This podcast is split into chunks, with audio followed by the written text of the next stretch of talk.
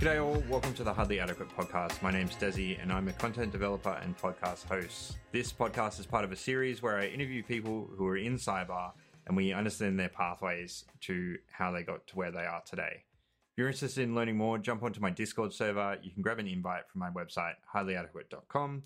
But this week I've got Dave Osagray joining me. Dave and I have a long history together. So we were both in the RAF together and then both ended up working at the same company after we got out. So welcome, Dave. Thanks for giving up some of your time tonight and joining the podcast. No, my pleasure, and thanks for having me. All right. So first question I always ask everyone is, what is a normal day for you like? Normal day for me is normally a 6:15 wake up by one of my little children.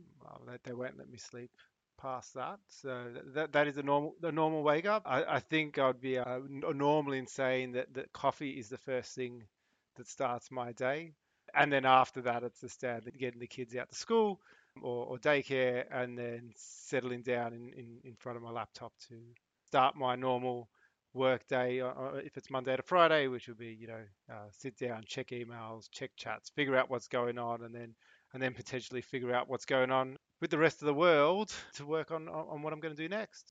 You're mainly work from home, aren't you? Because I know that there is an office, but you're probably mostly from home.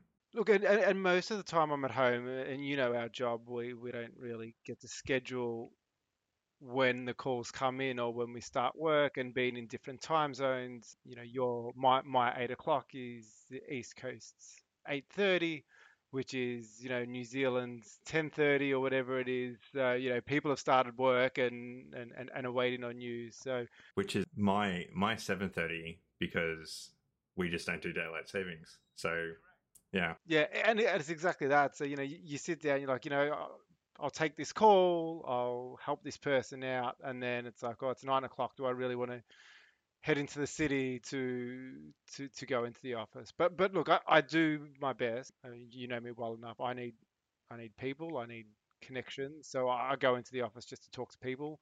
Probably less productive in the office for that reason, because I was like, oh, look, all these people to talk to. Yeah, that's my day.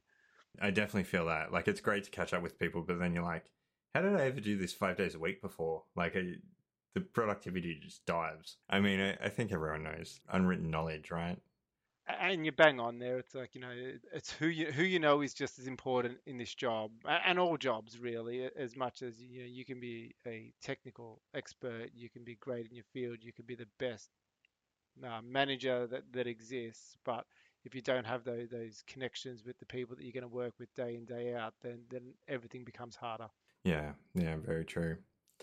So I want to go back a little bit before to a job you had where you considered just before you got into cybersecurity. So I know we both had kind of like a transition into defense. You were probably doing it in your like network role there. So maybe like the one before that. What were you doing? Yeah, so I was a person that wasn't really sure what I wanted to do. I knew I wanted to be in IT. I think I got my first computer when I was in about year 8. The first thing, probably day 2 of after turning it on, I was poking around in it. I deleted the auto-execute.bat file, so my computer would not boot ever again. For those people born after 2000, you probably don't even know what that is. So I had to learn how to fix it, and that was me. That was like, there was no internet. Any other ways, you pretty much had to pick up the phone and actually dial a number off a little ring dial. I'm sounding old here now, and figure out who could help you, or you had to convince somebody to take it to a computer shop to fix. And there was no way I was going to tell my parents that I broke a computer after 2 days, that they've got to pay more money to go and fix it. So that's how I got into computers. My probably main job in IT before I sort of joined the Air Force was working in an internet cafe near Holmes Glen in Victoria. There was a few of us that loved playing video games together. You'd set up your LAN parties in someone's house. And then this internet cafe opened, and sort of we all went there, and they were struggling with their IT and getting things working. And so we sort of all jumped in and helped out, and eventually ended up getting a job there playing video games for a living. But I really wouldn't call it a living. It was probably less than minimum wage, but I mean, getting paid to play video games, like, isn't that the dream? This is pre YouTube days where people just sit at home streaming games all the time. You were living it in real life. Yeah. Playing Counter-Strike poorly, playing StarCraft poorly, but met quite a few people, and some of them might actually end up listening to this podcast. Who knows where they are now? That was probably my first job before joining, so sort of in IT before joining the RAF. That was sort of somewhat got me to that point where I was like, I know that I still want to continue this pathway with computers, but I just didn't know where, and sort of ended up looking at what the Air Force had to offer. And so that could be me. I'll do it for 6 years. You and I both know that I'd spent 3 times that amount of time in the Air Force. So who would have thought? Yeah, it's interesting the paths that we take that lead us to where we are now. That's for sure. Through that transition, when you kind of joined the Air Force, kept doing IT, I know you've got a bit of a teaching background, because I've learned heaps off you, and then we've been on courses together, and we've talked on some other podcasts for those that have listened to the series, and it'll probably be good to cover off again if people are jumping into just your episode. Just wanted to understand kind of all the self-study courses, mentors, and you're probably the first person on the podcast that's had probably the longest career in terms of IT and then into cyber. I think a lot of people come from different backgrounds and they come in, so the amount of courses and self-study that we talk about only covers maybe 4 or 5 years, but you've got this really expansive career where you, not just courses but also learning on the job, right? So maybe just not go through all of it, because then we'd have a 2-hour podcast, but maybe hit on some clear highlights that you've had that you think definitely steered you into the right direction. Yeah, look, I think there's a couple of things that probably come to mind. Military training, we were lucky in the IT field that they would put us on all the courses that were available to the general public, except we didn't have to pay the price tag that came with it. So I did a lot of the Cisco CCNA type training. I never went and did the CCNA exams because it just wasn't necessary for our role. But I also did things my open cabling license. So I've actually got my data cabling license. I can go wire up fiber and Ethernet ports in a house because, I may need it one day, but it gives you sort of a different appreciation of the span of I guess, roles and what you may need to do in the IT industry.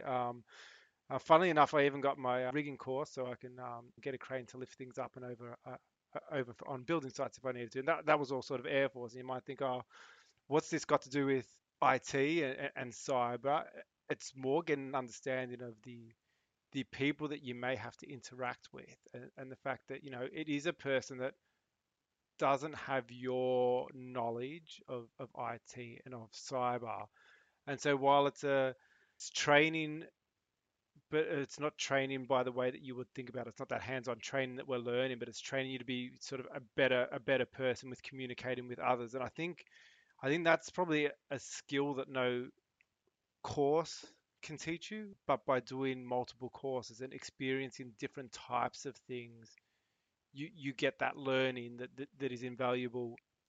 And then probably the next part would be when you sort of going back to that networking side, when you finally solve that problem. I remember we were in a foreign country once and our satellites weren't working and we couldn't get a connectivity in. And then you sort of have that aha moment that, hang on a second, I remember doing this course. I remember doing this training. This training taught me this. And now if I actually apply it here, it's all fixed and everything's working. And you just get that aha moment where you realize that you might do some training and you might not understand how it's relevant at the time. But then when it comes back to you, you're like, yes, this training's worth it. I don't know what training is going to be relevant to other people doing this course, or doing whatever courses they're doing. But I think if it's something that you're interested in, that's where you should be starting, because there's no point in doing training that you're not interested in, because you're not going to remember it.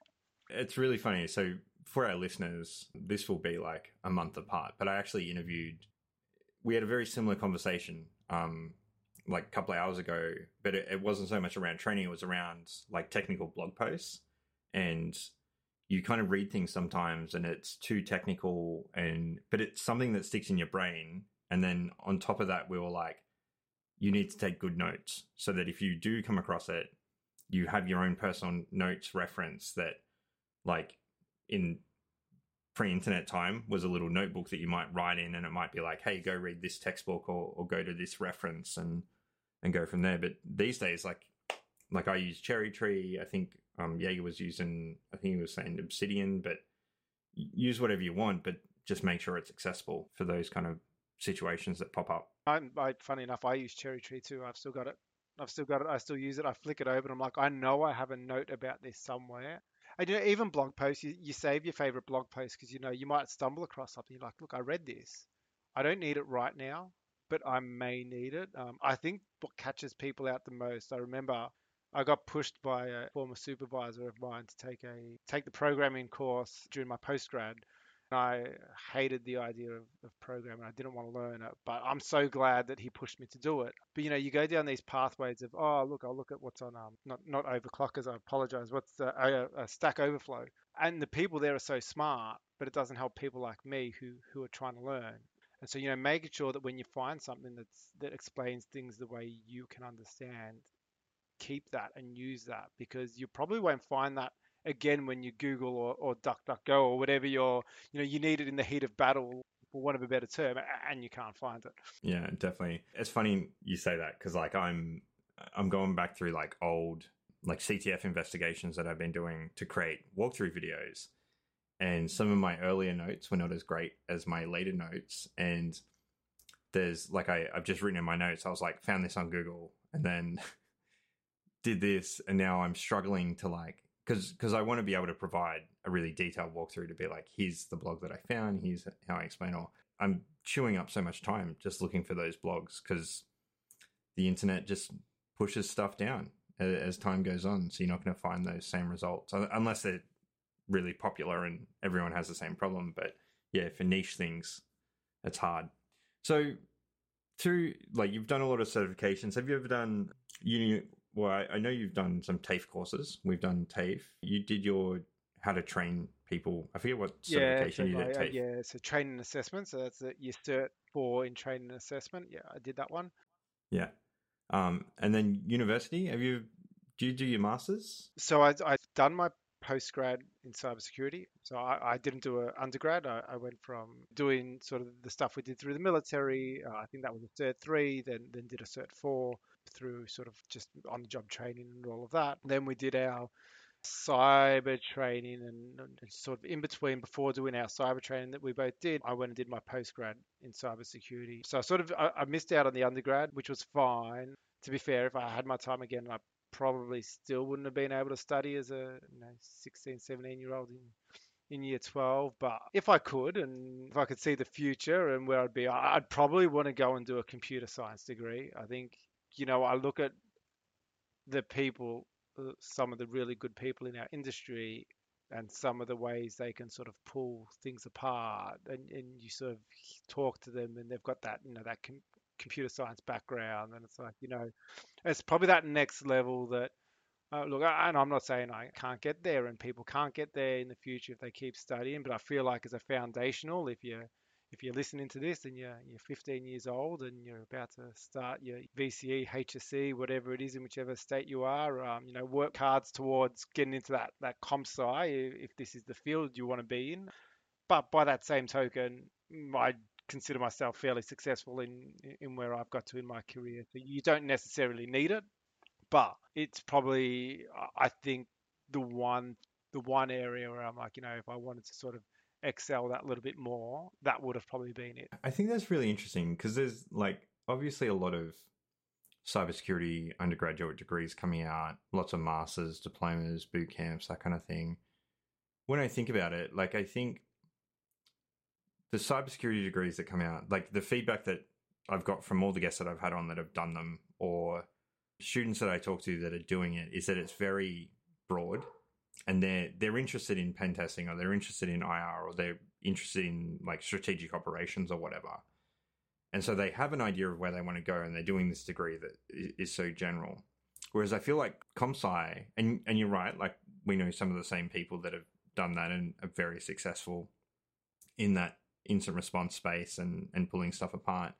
I think CompSci is good in that it gives you a good foundation, but it's not career broad, because the two roles that you could go into is like a technical cyber role or a software developer. Yes. So if those interest you, then yeah, I definitely say probably a comp sci over a generic cybersecurity degree for sure. Yeah, yeah, bang on. And yeah, if you're keen on risk and compliance or you know, other areas that, yeah, as you said, are not so technical, then a generic cyber degree is perfect. Like my postgrad was effectively people on doing their bachelor's in cybersecurity, except I just had to write an extra 10 lines of code for the programming module because mine was the master's version, you know, like. I love how that's the master's programs in all uni courses. It's just like, do this one extra question in the assignment and you get a master's. I'm like, why didn't I just do that when I was in my undergrad? Then I would have come out with a bachelor and a master's. Yeah, yeah, and pay 3 times the amount of money.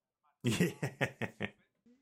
You know, I think there is a place in the world for the cybersecurity degrees, and they're for those people who know they want to do cyber but don't necessarily know what area of cyber that would be. And I was a little bit privileged back in, you know, when we worked in the Air Force together. I was able to do, you know, Tempest testing. So I learnt that side of cyber. I was able to do the equivalent to GRC. So I learnt that side of cyber. I was able to do, you know, secure DevOps. So I learnt that side.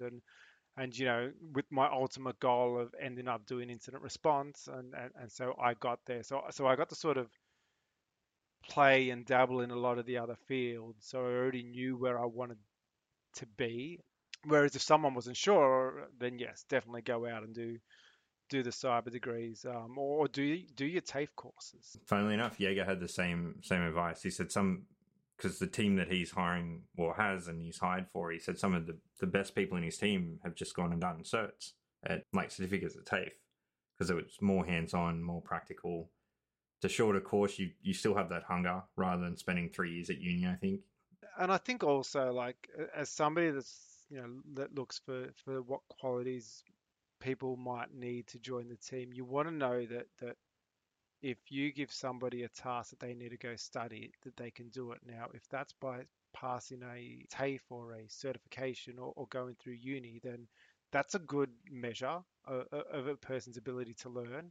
And the fact that they've gone through it and done a certificate and sat down and passed the exam sort of tells you that they're interested in what that topic is. Like, you're not going to fork out, you know, hundreds or thousands of dollars to do a certification if you're not really interested, or unless you're full of money, and that's probably the other part. But yeah, look, I think it's no learning is bad learning in tech, especially in what we do, because everything is interchangeable. You know, my networking skills helps with forensics, helps with, you know, understanding risk when it comes to, you know, building environments and networks. Like, they're all interchangeable in cyber.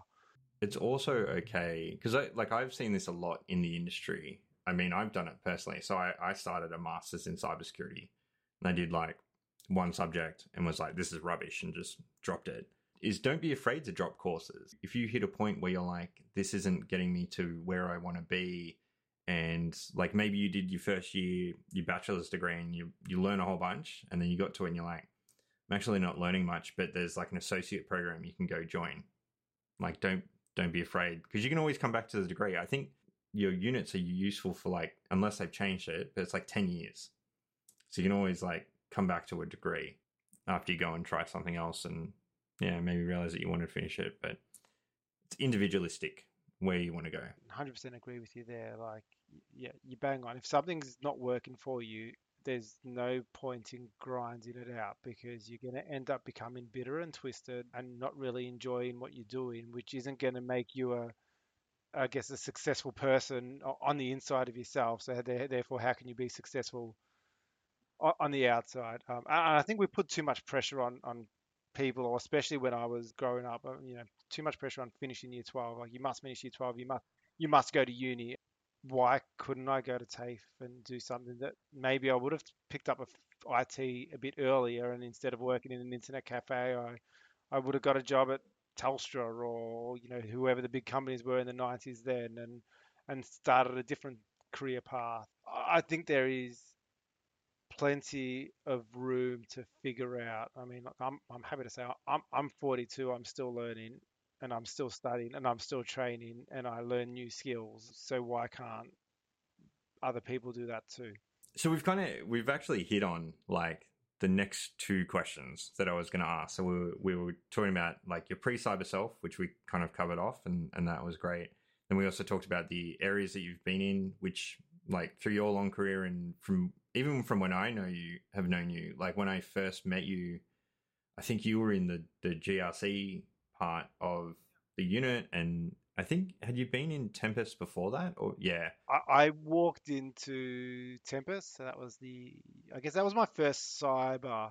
So for just quickly for any of the listeners listening, so what Tempest is like emanations testing. So it's about kind of like the signals coming out of electrical devices. So there was like testing about what, and especially around like Dave can probably explain this better, but like information leakage, it was like a big thing that Tempest used to look for. But pretty much talking on radios, making sure that if somebody was having a conversation, that it couldn't be listened to by parties that weren't supposed to hear it, and checking for that leakage, I guess. There was a whole lot of other stuff that sort of you'd be able to test for, signals jumping on phone lines to get outside of a building, all that kind of stuff. Probably not as well. Look, I look at it, and it's still part of that cyber realm, and almost part of the original, I guess, cyber space type security. I guess if we think about it, if we want to go back to the early wars, it's you know, any information that you could get on your enemy that they didn't know was a tactical advantage. Like what was cool about it is that it's that bridge of like cyber physical. Like a lot of the time technology is getting better, so you can be further and further away, but essentially like you could be there. And the point was, it's like all the stuff with like the car hijacking things now, like what kind of signals are running through the car, and can you hijack them to then unlock it, turn it on, everything like that kind of thing. So I love going to watch those talks at conferences when people do the hardware hacking, and it's got that emanations piece to it, which I think is just so cool. And I'm by no means an expert in radio waves and radio signals, but when you start sort of digging into it, you realize how much you don't know about that stuff. And you know, there's people that have been doing this their entire careers, and you're just like, you know, yes, it's a niche area, but it's still so relevant today. You know, people getting into the old school sort of roller doors because there was no, in the garages, because there was no security around the RF and the frequency and things like that. It's like, it just evolves. And yeah, I was reading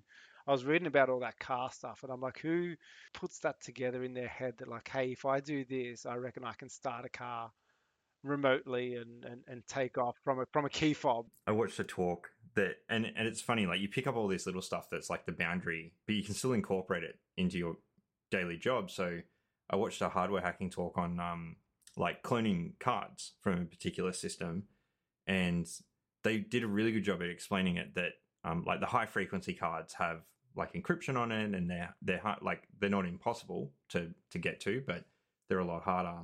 And the low frequency cards like usually don't, or it's like a weird obfuscation that the cards and the system does. So if you can crack that, you can clone a card and then get in wherever. They went through also explaining how normally companies set it up. So because most companies don't swap all their cards at the same time, they put their system into a low and high frequency hybrid mode. And then like all things, they just don't switch it off. So they might get rid of all their, like, well, they think they get rid of all their low frequency cards, but there might still be some floating around, and then people can still break into buildings and that kind of thing. But like it's things like that now is like, I incorporate that into the questions that I ask when I consult. I'm like, what kind of physical security system do you have? What mode is it configured in? And a lot of the time people are like, I have no idea. It's building management. Why would I care about that? And I'm like, well, so if someone can walk straight in and plug into an Ethernet port, like you're expecting that to be locked. So you're not going to defend the Ethernet port. But yeah, it's interesting. It is interesting. And I assume all your listeners know that you've got like an electrical engineering background. And so I think so, but I don't really consider I did mechatronics, so I don't really consider myself as an electrical engineer. Like, I did a lot of microcontroller work, and that was really cool. Burnt myself a lot soldering. Yeah, I think we've all done that. Yeah. Oh, sorry. You're like, is this tip hot? Oh, yeah. Yep. Yeah. Well, why isn't that solder melting? Hang on a second. Oh, there we go. Yeah. Let me test it with my tongue first. Yeah. I think physical security, and I was talking to a few colleagues recently about still how easy it is to just walk yourself through a place. If you act like you're supposed to be there. Yeah. Put a high vis vest on and a lanyard with a little tag on it. No one's going to question anything. I remember I used to work one of the large casinos. We were in one of the nightclubs where we worked. We obviously had access to some of the back areas, and we used to just walk around and see what else was around there. No one would stop you because they're like, "Oh, you're back here. You must be back here." And you just think, these. It's interesting that physical security, and it's not just card security and everything else. It's people security too. Yeah, it's all that layered approach, like the security in depth that everyone keeps talking about, but then you realize that it's not that deep. It kind of no, the onion doesn't have as many layers as what it should have. Yeah, for sure. The next question that I did have was, what's been a highlight in your career so far? And this can be cyber or otherwise, and it doesn't have to be one if you've got a couple of them, but what pops to mind when you think about it?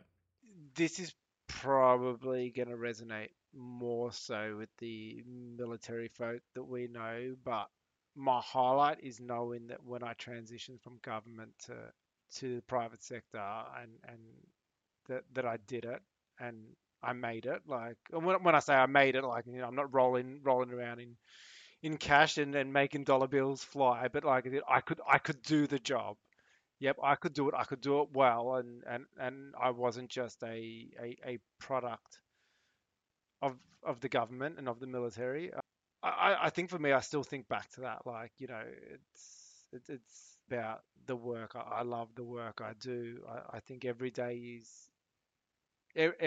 you solve a case is a highlight. Every time you figure out how they got in, or how they moved around, or what they did while they were there, or you find that have that aha moment. That's always a highlight, I think, for me. But yeah, the transition from government to private, so from public to private sector, I think, and being able to do that, just I think made me feel good about myself. Yeah.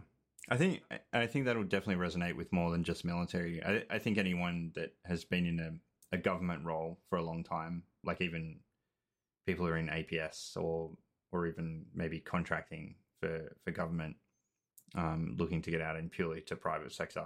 Yeah, it's a big jump. And the longer you've been in, the scarier it is. Like, that's definitely conversations that I've had with people. It's just so safe to be with government.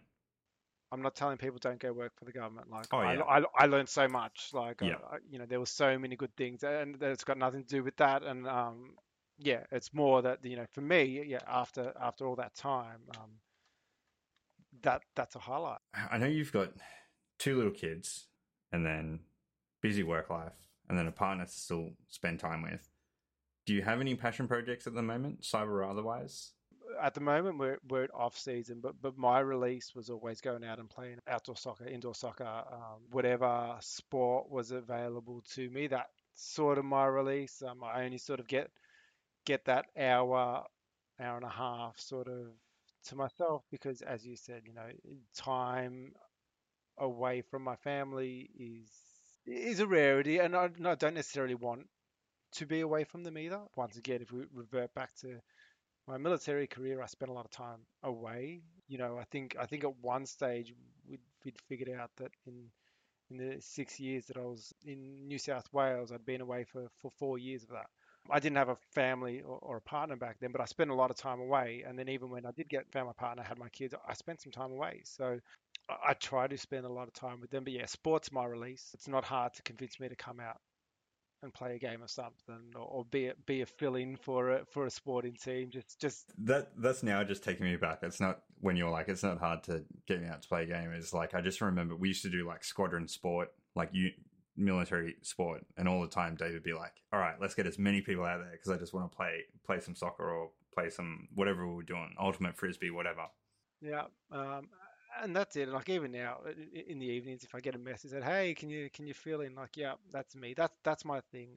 I think before I sort of, when I had more time, I was definitely big into the video game. I still quite like a video game. I just don't find the time to just be able to sit down and play it. And other than Mario Kart, and I still play Mario Kart because I've got to get all the three trophies. Yeah, I've got to get all the gold trophies. But yeah, I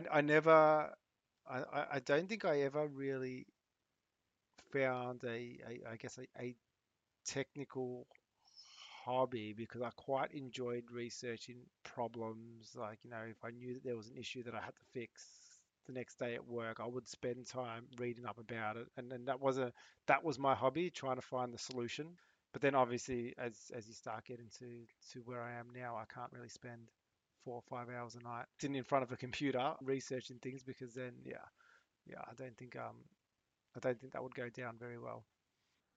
So thinking into the future, next 6 to 12 months, do you have any goals that you're chasing? That's something that weighs on me quite a bit. Like, sort of, I knew where I wanted to be, I knew where I wanted to get to, and I got there, and I'm like, what's next for me? And it's a little bit harder now to figure out, like, because I still love tech. Yeah, I'm a people person, I'm a people leader, but I still love tech. But I've hit that point in time where it's almost make a decision, which way you go. But I think I still need to play with tech. So I think I'll still do what I'm doing. I'll still do DFIR for a little bit longer, and then, I don't know, maybe do things the way I've always done things. Let's just see what comes up. What's that next opportunity? What is it? Does it interest me?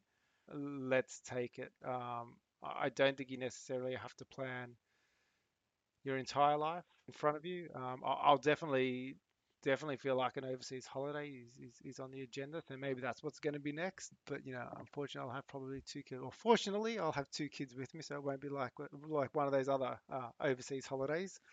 But yeah, I don't know. I just keep enjoying what I'm doing at the moment. See what lands in my lap. Yeah, that's fair. I think that it's a good mentality. I think as I've gotten older, and I've been in that situation of feeling before, where you get somewhere and then you're like, you feel like you need to keep going and keep going to the next thing. And it's all right to just be like, I'm just not going to rush. I'll wait till something pops into my lap, or something really sparks my interest to move to that next thing. And I also think, like, I'm not comfortable in my job, as in, like, and when I say I'm not comfortable, as in I'm not at that point where I turn up every day and I'm not challenged. So I am challenged, and so therefore there's no reason to give up on when you're challenged. Like, it keeps a challenging situation keeps me motivated. And so maybe when that starts to peter off, and I don't really know how it would in our field. I don't know how. Yeah, unless you really moved away from technical, I think. Like, if you're still kind of in that space and helping juniors and still have to learn yourself, like, it's never ending. Even if you're not technical and you know, hands-on keyboard, trying to, you know, find bad, you still have to explain it to the people that you're doing the jobs for. So you still have to develop an understanding of what's happened, because you can't explain something if you don't really understand it yourself. So there's always that learning piece. And as I said, I'm still challenged, so I'm not really looking to that next stage. And I think, you know, while we're happy and content with where we're at in life as a family, you know, it's all good. Let's go back, if you can remember, what did you want to be when you were 5? Yeah, so I can't remember when I was 5 what I wanted to be, but I clearly remember, and this is going to be hilarious because it will really show how misinformed I was. I reckon I would have been about 10 or 11. I wanted to build, I wanted to understand CPUs, chips, and I wanted to do that. And I wanted to build those in Silicon Valley with Microsoft. Yeah, that's what I wanted to do. That's not that outrageous of a dream. I think, at one point, I'm sure that I wanted to be an astronaut. But again, those kind of jobs, you just need to be in the US. No one else, or unless you live in I don't know, Taiwan, where they build chips as well. But yeah, you just you need to be in the right place, right country. Now it's probably a little bit easier that the world's definitely more hyper-connected than it used to be. Yeah, I don't think that's that outrageous.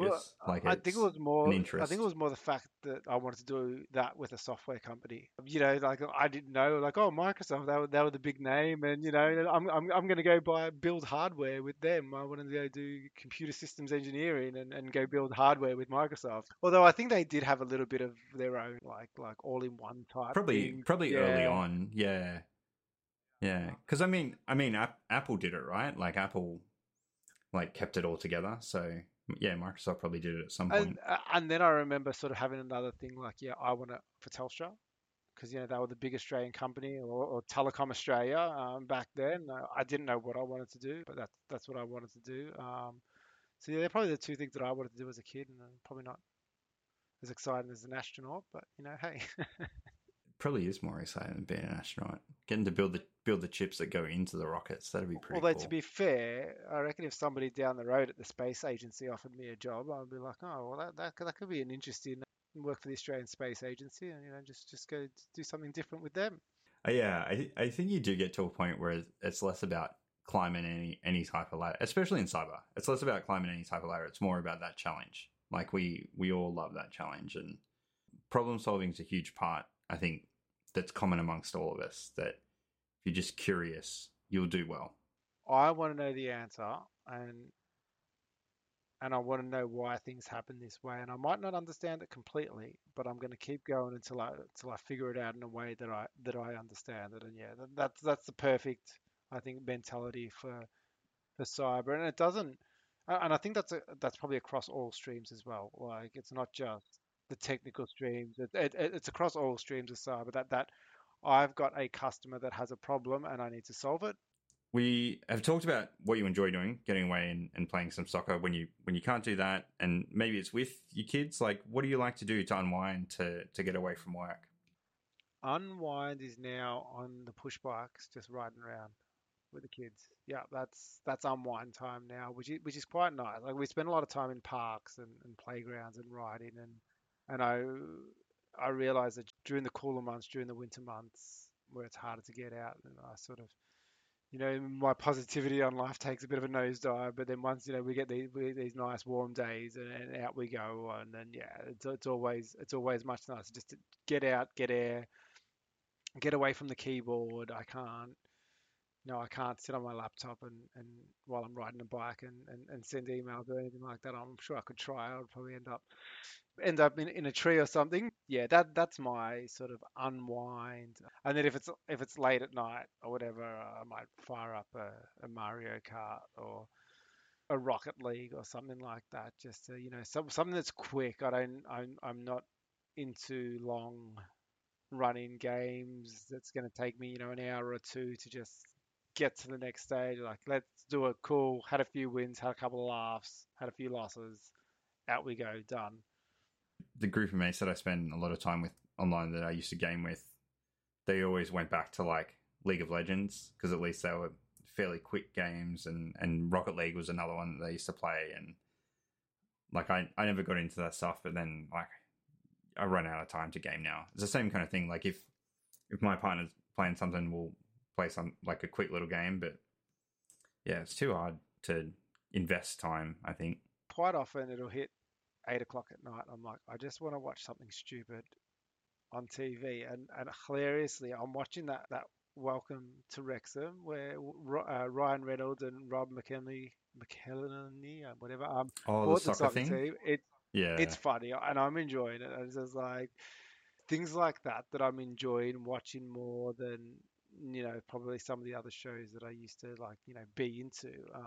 Which is, I think that probably comes with my age as well. But then I'm also into like, I'm watching the Wheel of Time series on Prime because I read all the books. So I was like, oh, let's see what happens here, and I'm just enjoying it for what it is. Like, so like I've also gone away from watching a lot of TV. Like we got rid of all subscription services in the house and everything because it was costing too much. And that what I've actually enjoyed going back to now is setting time aside to go to the movies. And I don't mind spending the money because it's not that often. I don't mind spending and going to like the Gold Class cinema because it's actually not that much more expensive to go to Gold Class compared to a normal movie these days. Yeah, like I've really enjoyed that because then it's more than just sitting on the couch and watching something. It's a bit of an experience to like actually put proper clothes on and leave the house. Leave the house, get out of your tracky pants. Yeah. My work from home appropriate Highly Adequate branded truck pants that I have that's available in my merch store for anyone that wants to buy them.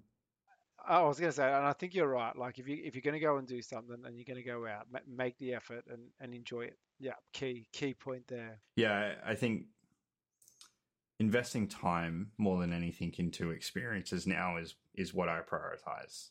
Yeah. You appreciate your time more when you're so busy with, and especially the line of work that we're in, like you'll have, especially IR, you'll have months where you just flat out. And when you do get the time, then you can you really appreciate the free time that you get. I think, yeah.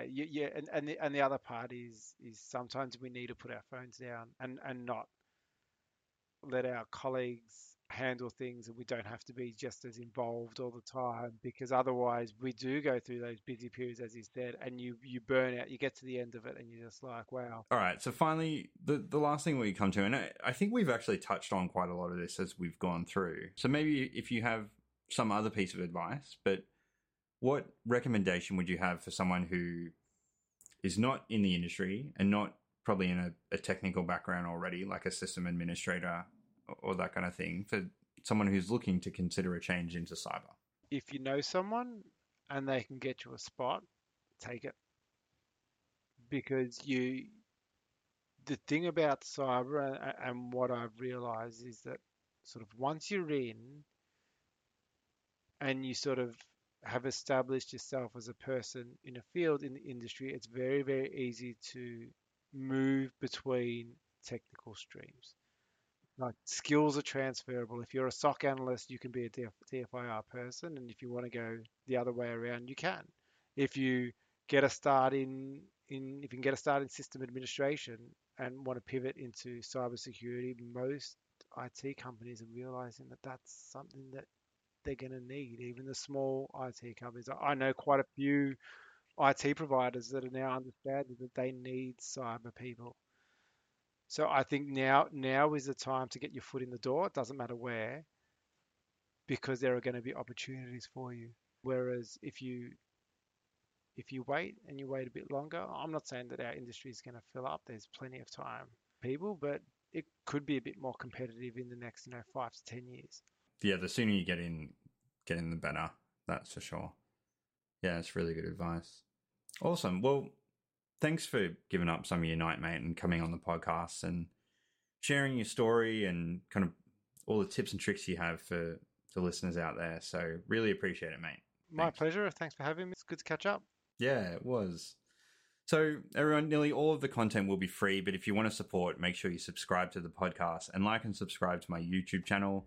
Or you can also check out my merch, like I mentioned, from my website, HighlyAdequate.com, where you can also get links for all the content and access to the Discord.